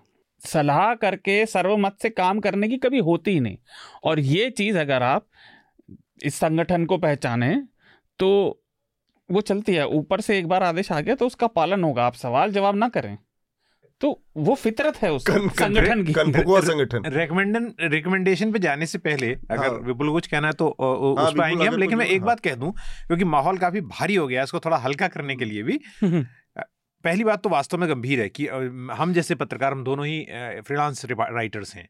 हमको वास्तव में लगता है कि हमें मैसेज दिया जा रहा है और फॉर्चुनेटली कुछ हम दोनों ही ऐसी जगहों के लिए लिखते हैं जहाँ जो संस्थान हमारे साथ खड़े रहेंगे। पर बहुत सारे लोगों को हमने देखा है जो लगातार रहते हैं वो संस्थान उनके साथ खड़े नहीं होते। मेरे साथ तो हुआ हुआ भी है न्यूज़ लॉन्ड्री खड़ा जब मुश्किल आई है। लेकिन मैं कह रहा हूँ एक हल्की बात बताता हूँ हल्की का मतलब थोड़ा जिससे कि माहौल की गंभीरता थोड़ा वो हो हो। रोचक बात। छोटी सी बात है। कि जब एक घटना हुई थी जिसमें एक मुस्लिम व्यक्ति को मार दिया गया था अखलाक को तो वहाँ पर भी था। तो वहाँ पर भी यही था ये आज की बात नहीं विपुल तो वो तो बहुत पुरानी बात है। 2014 15 में हुई थी पंद्रह घटना, हाँ। चौदह पंद्रह तो वहाँ लोग थे तुम कौन से पत्र उससे हो कौन से हो? तो एक हमारे साथी थे उन्होंने कहा मैं मैं हिंदू पत्रकार से हूँ हिंदू अखबार से हूँ। वो तो उन्होंने कहा अरे ये तो ठीक हो जाएगा। उसको पूछा भी नहीं होता ये लोग इतने खूसट अनपढ़ जो जो ये कह रहे थे कि हिंदू पत्रकार जो है एक लिबरल है। रखता है। कम से कम सोशल मामलों पे तो वो लिखते ही हैं बहुत अच्छा लिखते हैं। अभी तो और वो पत्र तो उसको उनका ये हिंदू अरे ये तो हिंदू है चलो तो तो अखबारों के और न्यूज़ लॉन्ड्री के और इन सब नामों को भी रखते समय हमें सोचना सोचना चाहिए। चाहिए हाँ, कि कौन सा नाम फ़ायदा दिला सकता है। लेकिन लोगों को उस समय पता नहीं था ना कि ऐसा माहौल आ जाएगा कि मोदी जी प्रधानमंत्री बनेंगे और फिर गौरक्षक खुला घूमेंगे। हाँ। चलिए तो रिकमेंडेशन की जो प्रक्रिया है उस पर चलते हैं। सबसे पहले शार्दुल आपकी ज़िम्मेदारी है कि आप कुछ अच्छे से रिकमेंडेशन दें ताकि ये बोझिल माहौल थोड़ा हल्का हो। मैं रिकमेंडेशन से पहले एक बात ज़रूर कहना चाहूँगा। प्रधानमंत्री लॉस्ट डिकेड की बात करते हैं खोया हुआ दशक। हम्म, वो खोया हुआ था या नहीं मैं जानता नहीं। मैं अपने आप को योग्य नहीं समझता उस पर कमेंट्री करने के लिए। हम्म, लेकिन ज़रूरत से ज़्यादा कब जब कोई व्यक्ति एक बात कहता है तो वो प्रोजेक्शन ज़्यादा होती है। बट कई इतिहास बार तो अभी कई बार कई बार ऐसा भी है ना कि विजन का अभाव भी आपको रिपीटिशन करवाता है बहुत सारी। एक ही बात आप बार बार कहते हैं त्वरित विकास त्वरित विकास अरे विकास कोई कॉमोडिटी नहीं है भाई हम्म, कि आप बेच रहे हैं दुकान में लगा के। तो विजन का जो अभाव होता है ना कि आपके पास तीन चार चीज़ें थी मौलिक कहें या आइडियोलॉजिकली कहें आपके पास तीन सौ सत्तर था देने के लिए आपके पास मतलब इस तरह की दो तीन चीज़ें जो आपने की वो थी देने के लिए वो हो गई। आगे क्या है?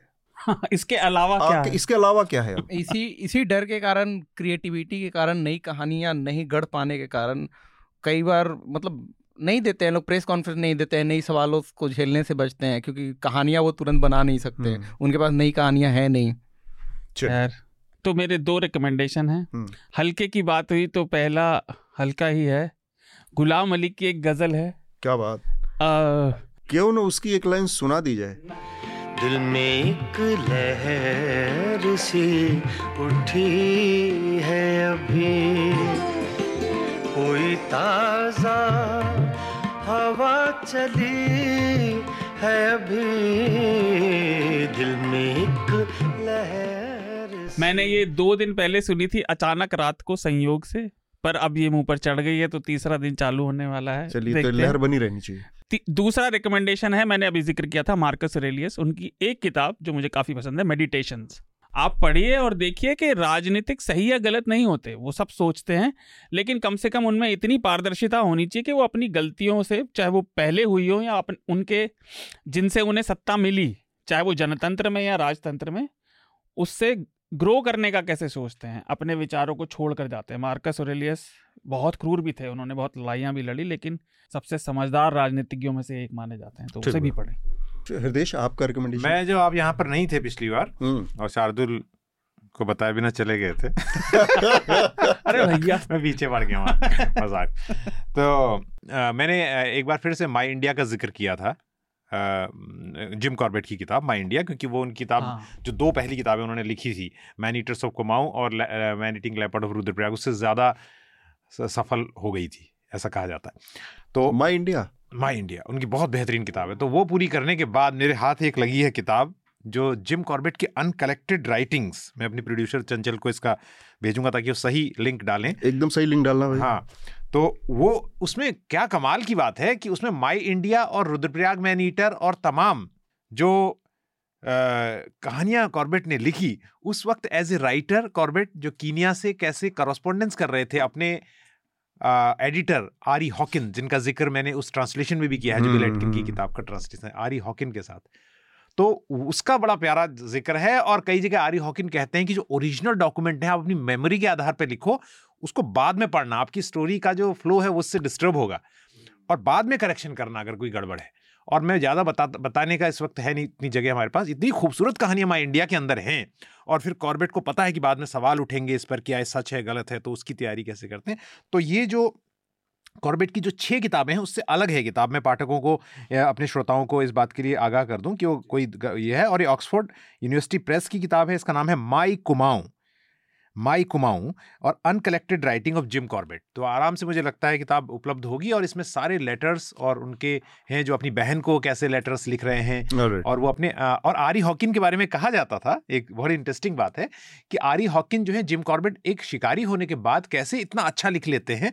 तो क्या आरी हॉकिन उनकी जगह घोस्ट राइटिंग कर रहे थे? नहीं घोस्ट राइटिंग तो नहीं कर रहे थे। ये ये रस्किन बॉन्ड की ओर से बिलेटकिन ने कोट किया है। तो मैं, हाँ कि रस्किन बॉन्ड को ऐसा लगता था कि Ari Hawkin was writing for him but actually Jim Corbett को जिसने पूरा पढ़ा है ए टू जेड मैंने उनकी एक एक शब्द उनके द्वारा लिखा गया पढ़ा है तो वो एक बहुत ही बेमिसाल राइटर थे इसलिए क्योंकि बहुत अच्छे इंसान थे। बहुत तो इस लिहाज से इस किताब को पढ़ने से आपको पता चलेगा और आर्य हॉकिन का रोल हो सकता है कि उन्होंने उसको शार्पन करने में और हाँ, अच्छे पॉलिश किया होगा। हाँ ठीक बात। विपुल आप क्या रिकमेंड करेंगे? मेरे पास अभी तत्काल मैं किताबें पढ़ता नहीं हूँ ज़्यादा लेकिन हमने कोर्स की किताबें पढ़ी हैं तो मेरे पास दो किताबें हैं बताने को हम्म। जो हर किसी को पढ़ना चाहिए और बहुत ज़्यादा यूजफुल होता है। पत्रकारों को खास तौर से। पत्रकारों को खास तौर से और आपके ऐसे भी डेली लाइफ में भी। हम्म। वो है आईपीसी और सीआरपीसी हम्म। अच्छा। ये हर किसी को पढ़नी चाहिए ये मैंने भी कोर्स में पढ़ी है और मुझे लगता है ये हर किसी को पढ़नी ये तो आईपीसी का जो पालन करते हैं उन्हें भी पढ़नी चाहिए हाँ हाँ हाँ, हाँ, हाँ बिल्कुल।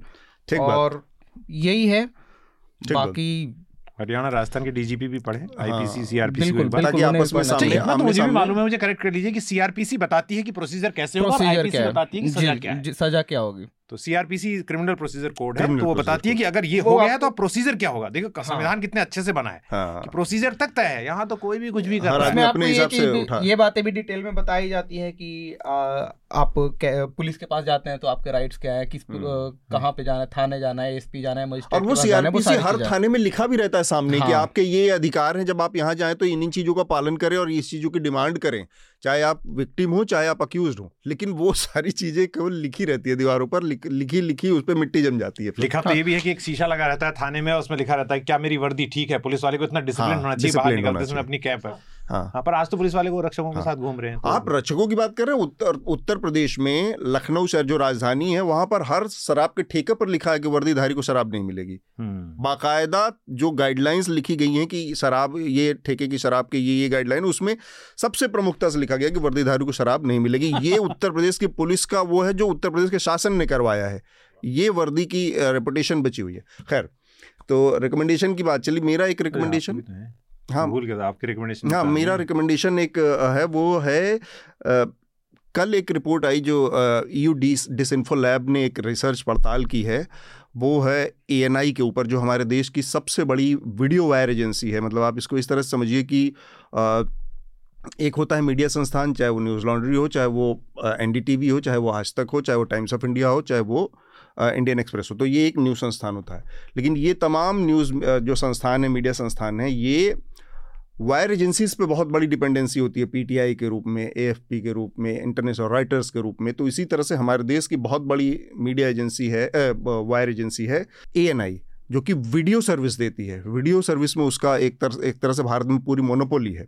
शार्दुल ने लिखा उसके ऊपर उसकी जो डिसइंफो लैब की रिपोर्ट है वो शार्दुल ने हिंदी में न्यूज़ लॉन्ड्री पर वो अवेलेबल है और मैं चाहूँगा कि ओरिजिनल पूरी रिपोर्ट पढ़ें। हाँ। जो चौदह पंद्रह पेज की है वो हमारी रिपोर्ट तो उसका एक जिस्ट है कि भाई उसमें क्या है उसके बारे में बात की है। शार्दुल ने उसे और- काफ़ी आसान हाँ, तरीके से समझाया समझाया अच्छे से लिखा है तो वो रिपोर्ट बताती है एएनआई किस तरह से एएनआई जो देश की सबसे बड़ी एजेंसी है वो तमाम फर्जी इन्फ्लुएंसर्स इंटेलेक्चुअल्स और फर्जी जो थिंक टैंक हैं, जो एग्जिस्ट ही नहीं करते, उनको सोर्स बनाकर उनके हवाले से या तो खबरें प्रसारित खबरें खुद छापता है या उनको कोट करता रहा लगातार। और ये लगातार सात आठ सालों से उन्हीं को कोट करता रहा और इस तरह से उनको ऑथेंटिसिटी देता रहा उन चीज़ों को।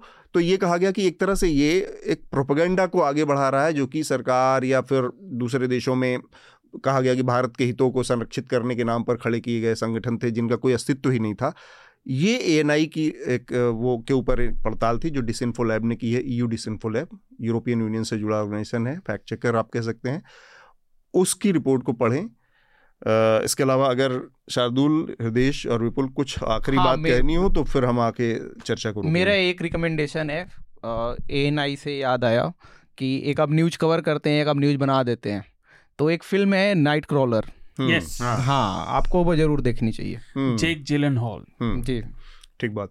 तो इसी के साथ हम अपनी आज की चर्चा को यहाँ पर रोकेंगे। शार्दुल हृदय और विपुल आप सबका बहुत बहुत शुक्रिया। शुक्रिया। शुक्रिया। नमस्कार। न्यूज़ लॉन्ड्री के सभी पॉडकास्ट ट्विटर आईटीज और दूसरे पॉडकास्ट प्लेटफॉर्म पे उपलब्ध हैं। खबरों को विज्ञापन के दबाव से आज़ाद रखें। न्यूज़ लॉन्ड्री को सब्सक्राइब करें।